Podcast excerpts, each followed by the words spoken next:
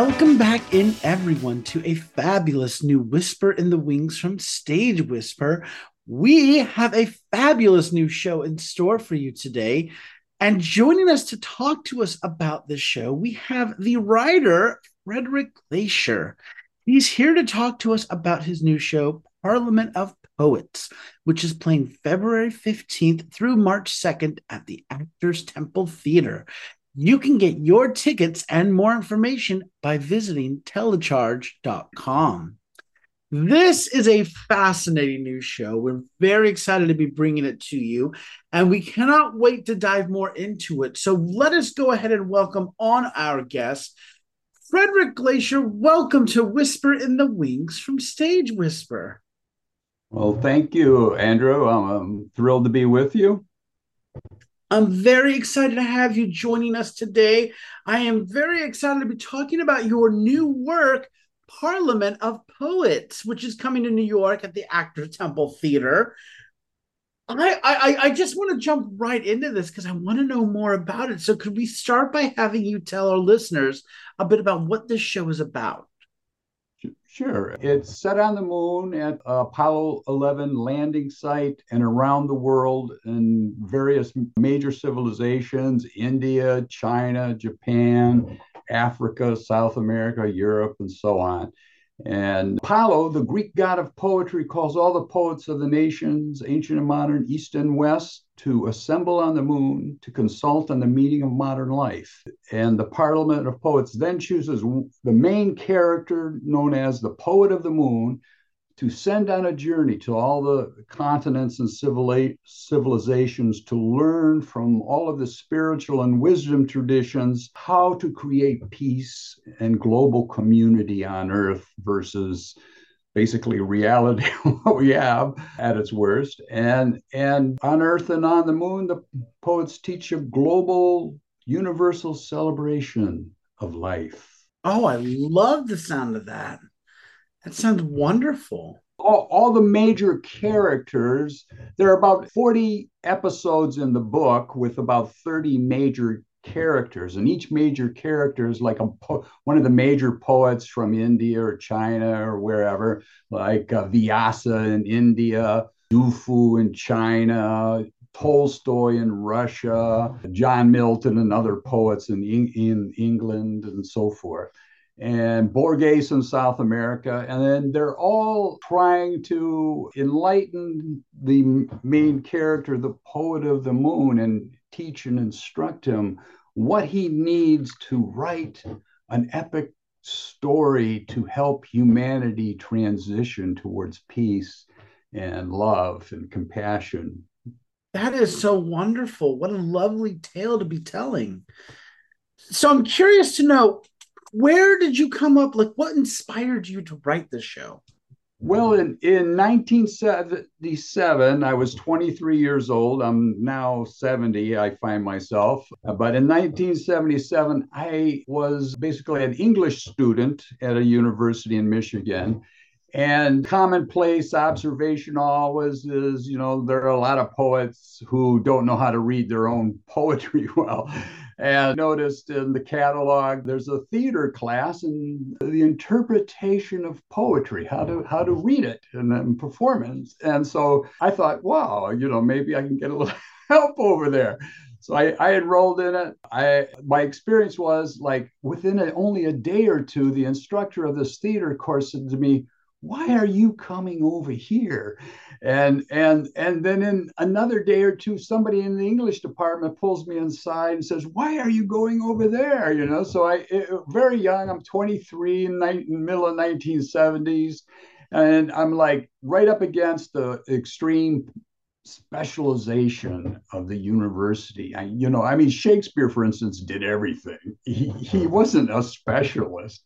You know, he, he, he did everything in the theater. It's amazing to dig into that. But anyway, so in that class, I learned that the ancient Greek rhapsodes who would perform poetry, would perform Homer in all those great, big, enormous amphitheaters, would also travel around the Greek world from city to city and perform in various places. And it's just really fired up my imagination. And within a couple of years, I started to have this somewhere by by the end of a couple of years, I, I kept having this thought after that class that I should write an epic poem and then uh, perform it and revive the performance style of the ancient rhapsodes. And and of course, I was young. I really didn't know what I was getting myself into, but it took me 30 years of study, literally, I, I'm not exaggerating, to figure out study and read and figure out how to bring together all the civilizations, all of the religious traditions, sort of the conventional major ones,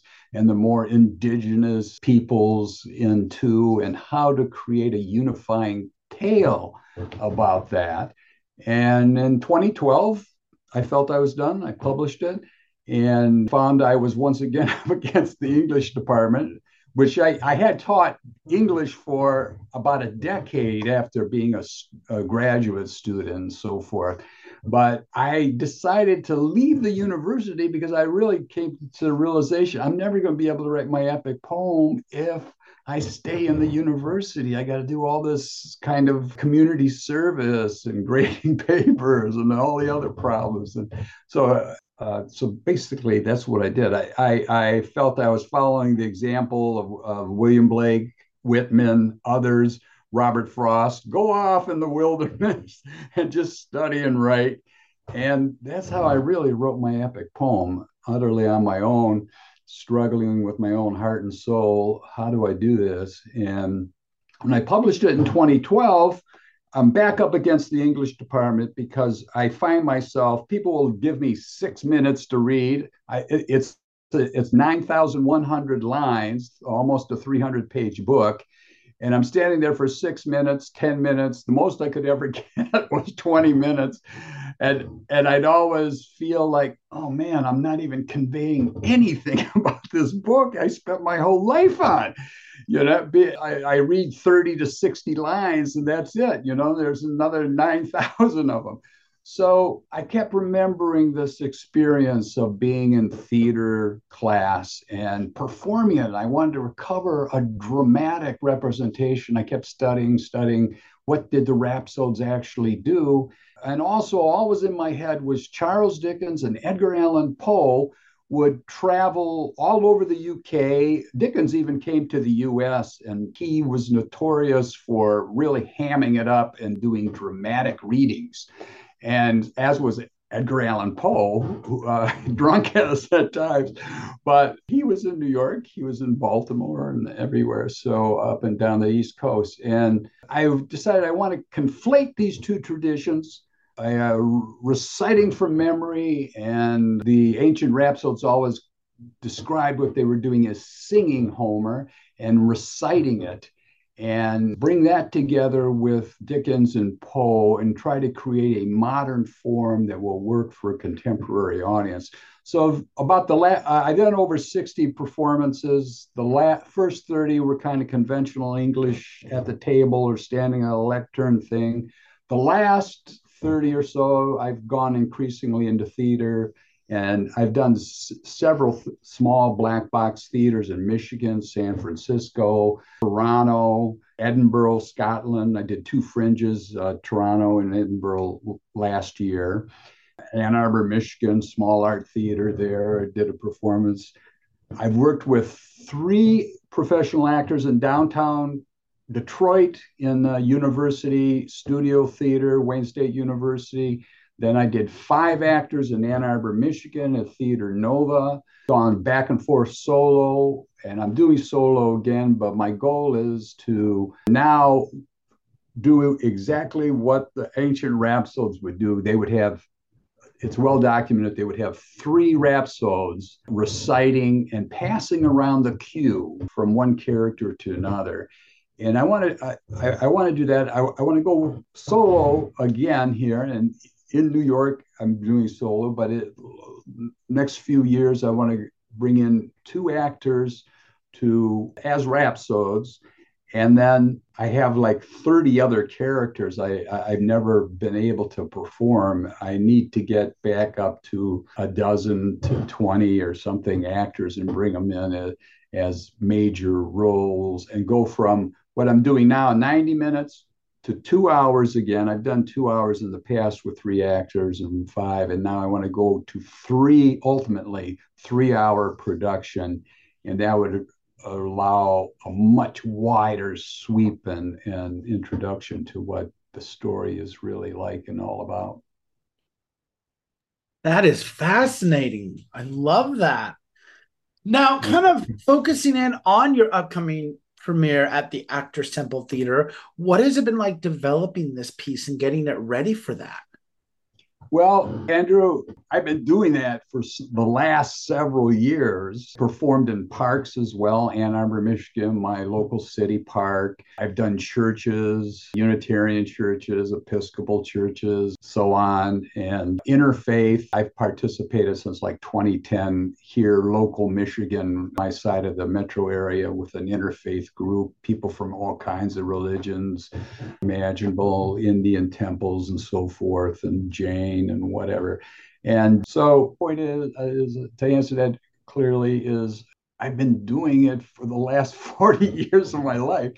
And, and but more recently, it's this last several small black box theaters. Every time I keep perfecting it, working on it, I add another piece of equipment. I add a T bar with lights, a T bar with curtains. I've at some point two or three years ago, going into COVID, I added a small stage, four by four stage, slightly raised, eight inch stage off the ground, in imitation of what the ancient Greek rhapsodes actually did. Often they would stand on what was called a bema, B E M A. Bema is just ancient Greek for platform and it would often have the Greek key pattern, very colorful, kind of geometric kind of design that's very ancient, going back truly many centuries, even prior to the Greeks. It existed in China. And anyway, that's what I've done. I keep adding parts and developing it. So I really think now I, I it's this is true actually every time I perform. It's it, it's at a greater stage of development than it's ever been. So I have five professional theater lights, this Bema, a small speaker that is tuned in a way that it's, it's, very low key, but it adds a little bass to my voice, which I like. There's a projection screen, HDMI. I have a series of about 70 some cosmic and literary projections as a backstage. The professional director I hired for the Wayne State University performance, it was his idea to kind of put in these space NASA like many of our NASA photos of Mother Earth, the great Apollo 11 image, and Earthrise, and then also all the cosmic, various cosmic galaxies and so forth as background to the setting of the performance. And I've just worked on that forever and develop it, find a different, better picture here and there. And so I, I think that's really, really very well developed now. That type of thing. I some point two or three years ago, somebody suggested to me she was a Hollywood actress and a lot of movies in Hollywood. She came back. I live in a city called Rochester outside Detroit. She came back to live with her parents because of COVID, as many people all over the country did and I hired her to work with me for a production in the park here. And given COVID, and she said to me, "Well, you know, instead of hiring a stage manager, you you should buy this software. You could do this yourself." And and I've hired though over 20 stage managers and actors in various productions along the way here and find their help quite uh, necessary and helpful. I've learned so much from everybody. But this Australian software package handles the sound, the projections, and the lighting all in one package smoothly. And so I've used that many times now. And it's only because I'm solo and because I'm gonna. Uh, my goal is to go go back try try a production with three myself and two two actors as rhapsodes. I won't be able to do that then. And I know when I get in 20 or 30 actors, if I can make it that far, definitely need to go major theatrical help all the way. as well as investors or shareholders. Because at 70 years old, I'm retired from conventional things in life. I'm burning into my social security and assets. So doing this, but you only live once. And after 30, 40 years, that's something you're not going to let up until you're in the line for the dole or something. I don't know. It's, a lot of poets end up, right? well, that is quite the journey. I love that. Let me ask you is there a particular message or thought that you hope audiences take away from this piece? Well, many different levels of metaphor and symbol and suggestion and nuance. To try to be pithy about it, I would say, gazing from the moon, we see one earth without borders, Mother Earth, her embrace and circling one people, humankind. And I think that's what we see when we look at that image of Earthrise captured by chance by the Apollo 11. They didn't go up there to take a photo portrait of Mother Earth. It just happened. And then it was like, wow, all around the world, people were like, man, this is us. There's something symbolic. It to me, it's sort of like a Buddhist mandala or a, Native American image and basically mandalas in, in their own way, a cosmic map of what reality is. This is our reality. We are on this planet floating through the cosmos. And yet we haven't gotten it in our heads yet. Einstein said that, you know, we, we, we everything's changed. Uh, he said once, everything's changed but our thinking. And still, with that uh, great Earthrise image, we our thinking hasn't changed enough, although it's had tremendous impact and has helped us go forward in so many ways. Many millions all around the world have. And I, I lived in Japan for a couple years. I've traveled all over China and elsewhere. And I, I, don't think we Americans have a monopoly on, on this experience of, of opening up to a more universal in peaceful vision and view of life. And so I, I hope that Parliament of Poets, in my own humble way, can contribute toward that. What a wonderful thought. I, I, I am over the moon about that. And a great lead into my final question for this first half, which is who do you hope have access to Parliament of Poets? Well, as a, a, theater version, I've really created now, uh, I've come to realize for years, I'm, I've created a separate work of art really from the 300 page book.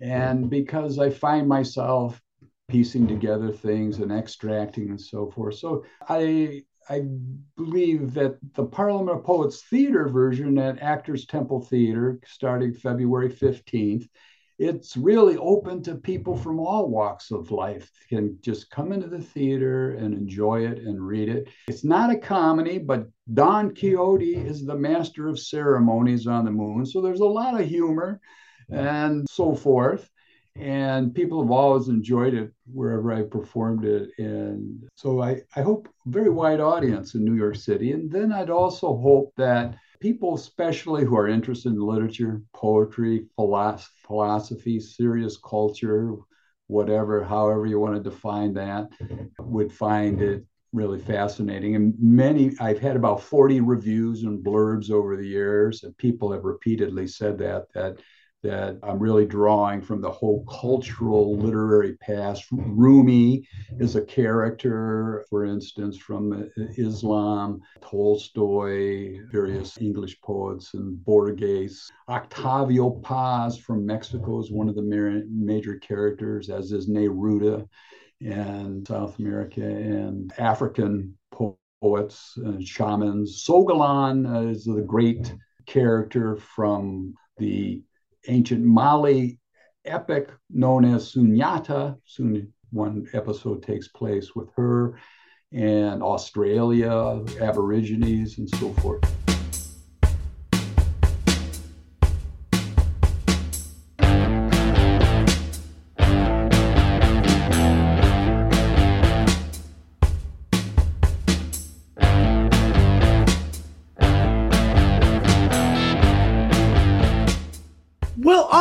Second part of our interviews, we'd love to give our listeners a chance to get to know our guests a little bit better, pick their brains, if you will. And I would love to start by asking you what or who inspires you? What playwrights or composers or shows have inspired you in the past, or hmm. just some of your favorites?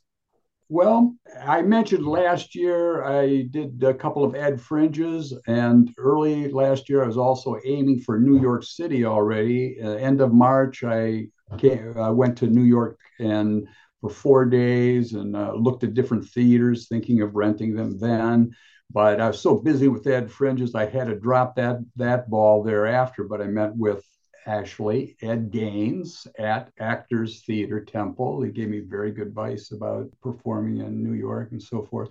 So I fe- essentially swung back to New York in October last year. Spent all of October in New York, and one of the plays I saw uh, saw a number of plays while I was there. One I'd really recommend is Patrick Page's "All the Devils Are Here."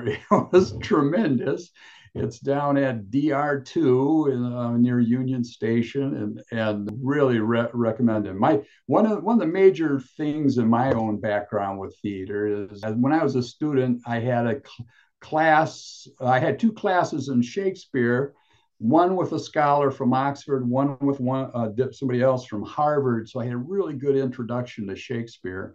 And then from 1998 until COVID hit, my wife and I would always go up to Stratford Festival in Canada. Uh, used to be called Stratford Shakespeare Festival, whatever.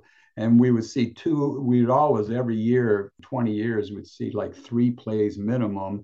And there were times we'd see four, five, six plays. And and as well as Shaw's Theater and many places elsewhere. But my point there really is Patrick Page really understands Shakespeare and performs his evil characters just so well. It's frightening and informative and enjoyable. Don't miss it. He's still going to be there. I, have noticed on telecharge for through March. Yeah, just got extended. Yeah, yeah. He, has been extended two, three times, and if you're in New York City or going into it, don't don't miss that. It's worth every penny of it. You'll really enjoy it. Wonderful suggestions there.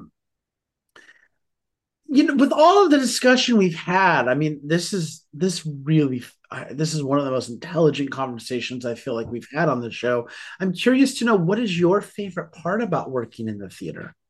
Great question, Andrew. And this is, you know, I, I don't mean to be nerdy in this, but this is so cool to me is that almost nobody in Greek civilization ever wrote about the rhapsode. So we don't know anything about it, about them really. Only person who did was Plato. He wrote only a 10 page kind of farcical, humorous piece about uh, the rhapsodes. He meets with rhapsode name Ion. His piece is uh, titled that ION, Ion, and he's making fun of them and joking around with them, but there's seriousness there too. And Ion says that uh, uh, Plato asks him basically something like that, and he says, "I, I, I am, I, I'm startled by the attention of the audience." And this is this is 2,500 years ago. This actor says he's startled. Then he, when he's up there in front of an audience performed, he's amazed by the fact that people are paying attention to him. And and I've had that experience performing. It's just amazing to me. I had that as this, this young 23 year old in that theater class. I mean, we're performing for one another's. I performed an extract from William Wordsworth poem Michael, and it was a tremendous experience. I, I, I had baby powder on my hair to make me look old. Now now I don't need it, and a, and a staff and a long gown, fooling around. But anyway, I had that experience too, and I think that must be true for many actors or part throughout time that you have that experience that you have this relationship that's so psychically deep with the audience you know and so many actors talk about this too you feel it you can feel the audience you and, and sense and visceral and psychic i love it That is a wonderful answer. I love. I've never heard that answer before, and I absolutely love that. I had no idea about Ion or anything like that. So that's amazing. Yeah. I am curious to know as we've arrived now at my favorite question to ask guests, what is your favorite theater memory? My favorite theater memory. Oh God, I have so many. It's so hard. I'm in my mid 20s, early, and at University of Michigan, I'm about I grew up about 60 miles away from the other side of Detroit, north side of Detroit. And I see in the news or wherever it was, uh, the young Vic from London is going to perform Oedipus Rex in Ann Arbor. So I bought a ticket and went to it. And it was the first time I, I was probably 23 or four. It was first time I experienced that level of theater. And it was so powerful performance and dramatic. Uh, and it's ancient Greeks. It's so different uh, out of this world, you know, our own time, that it was just elevating experience that really is one of the major things of my whole life. And it set me down the road to interest in literature all the more in theater. That is a fantastic, fantastic memory. Thank you so much for sharing that with us. Thank you. Building on all of this, I'm curious to know are there any other projects or productions that you have coming on the pipeline that we might be able to plug for you? Well, well, I, I also do another performance called Into the Ruins of Modernity. And I've I've written or edited 10 books, three books of poetry. Very, very much when I was young, I decided I don't want to be a poet who writes 30 or 70 books. I want to follow the example of the ancient Roman Virgil, who only wrote three books. And the first two are kind of learning how to tell a story. And then he writes his epic poem, the Aeneid. And so it's often said in literature, you and maybe theater, that those kinds of artists, they put all their all their chips or coins on on one book, you know. They spend all their life to write this one. And being young and foolish, that's what I did. And it ended up 30 years to do it. And now for the, you know, so now for over 12 years, I've been trying, it feels like I'm trying to carry it to humanity, my epic poem. But anyway, I, the second performance I have is Into the Ruins of Modernity. I take a book of lyric poems and a book that's narrative poems telling a story about a uh, academic philosopher who kind of, wife is murdered and he kind of cracks up and reflects on all of the philosophy throughout Western civilization and Buddhism, Eastern, and so forth. But it's not a conventional poetry reading, standing at a lectern reading. It's a dramatization like the Parliament of Poets. And I do a 90 minute performance of that. Not really going to be doing that at, in New York when I'm there. It's only the Parliament of Poets, but who knows? Someday uh, I can find the right setting. I'd love to do it in New York too. I I, I did it in Ed, Edinburgh uh, when I was there a number of times last August, and I've done it elsewhere here in the Detroit area and so forth. Very cool. Well, that is a great lead into my final question, which is if our listeners would like more information about Parliament of Poets or about you, maybe they'd like to reach out to you. How can they do so? I have a website, earthrisepress.net. Earthrise, just like the earth coming up over the moon, press, as in publishing press, and .net. And if you want to check out what I've got there about Apollo's Troupe is the company that I have set up, theater company for the Parliament of Poet theater version. i have been doing all along, and I in New York, and there's lots of in- information and recordings and so forth there. All my books are there. I've got a bio page, stuff like that, and links going out all over, like everybody anymore on the internet good place to start, or go to telecharge.com and look at off Broadway productions. And I'm in there floating around somewhere off Broadway, uh, the Parliament of Poets. Wonderful. Well, Fred, thank you so much for taking the time to speak with me today. This has been so fascinating. The show sounds amazing. And thank you so much for your insight and for your time today. Thank you, Andrew. It's been great to be with you and your listeners. All Thank you so much.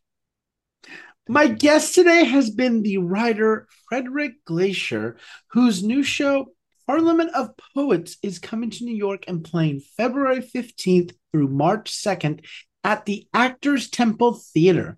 You can get your tickets and more information by visiting telecharge.com. Also, Check out more information about Fred by visiting earthrisepress.net. You can see more of his works and more information, including his bio and whatnot, right there. But in the meantime, make sure you secure your tickets for this fantastic new show that's coming to the Actors Temple Theater. Get those tickets by going to telecharge.com. It's in the off Broadway section of telecharge.com. The show is Parliament of Poets playing February 15th through March 2nd.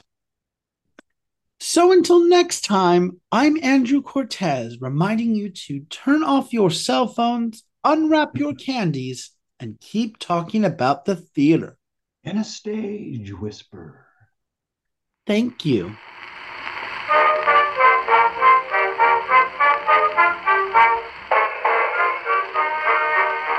If you like what you hear, please leave a five star review, like, and subscribe. You can also find us on Facebook and Instagram at Stage Whisper Pod. And feel free to reach out to us with your comments and personal stories at stagewhisperpod at gmail.com. And be sure to check out our website for all things Stage Whisper and theater. You'll be able to find merchandise, tours, tickets, and more. Simply visit stagewhisperpod.com. Our theme song is Maniac by Jazzar. Other music on this episode provided by Jazzar and Billy Murray. You can also become a patron of our show by logging on to patreon.com slash stagewhisperpod. There you will find all the information about our backstage pass as well as our tip jar. Thank you so much for your generosity. We could not do this show without you.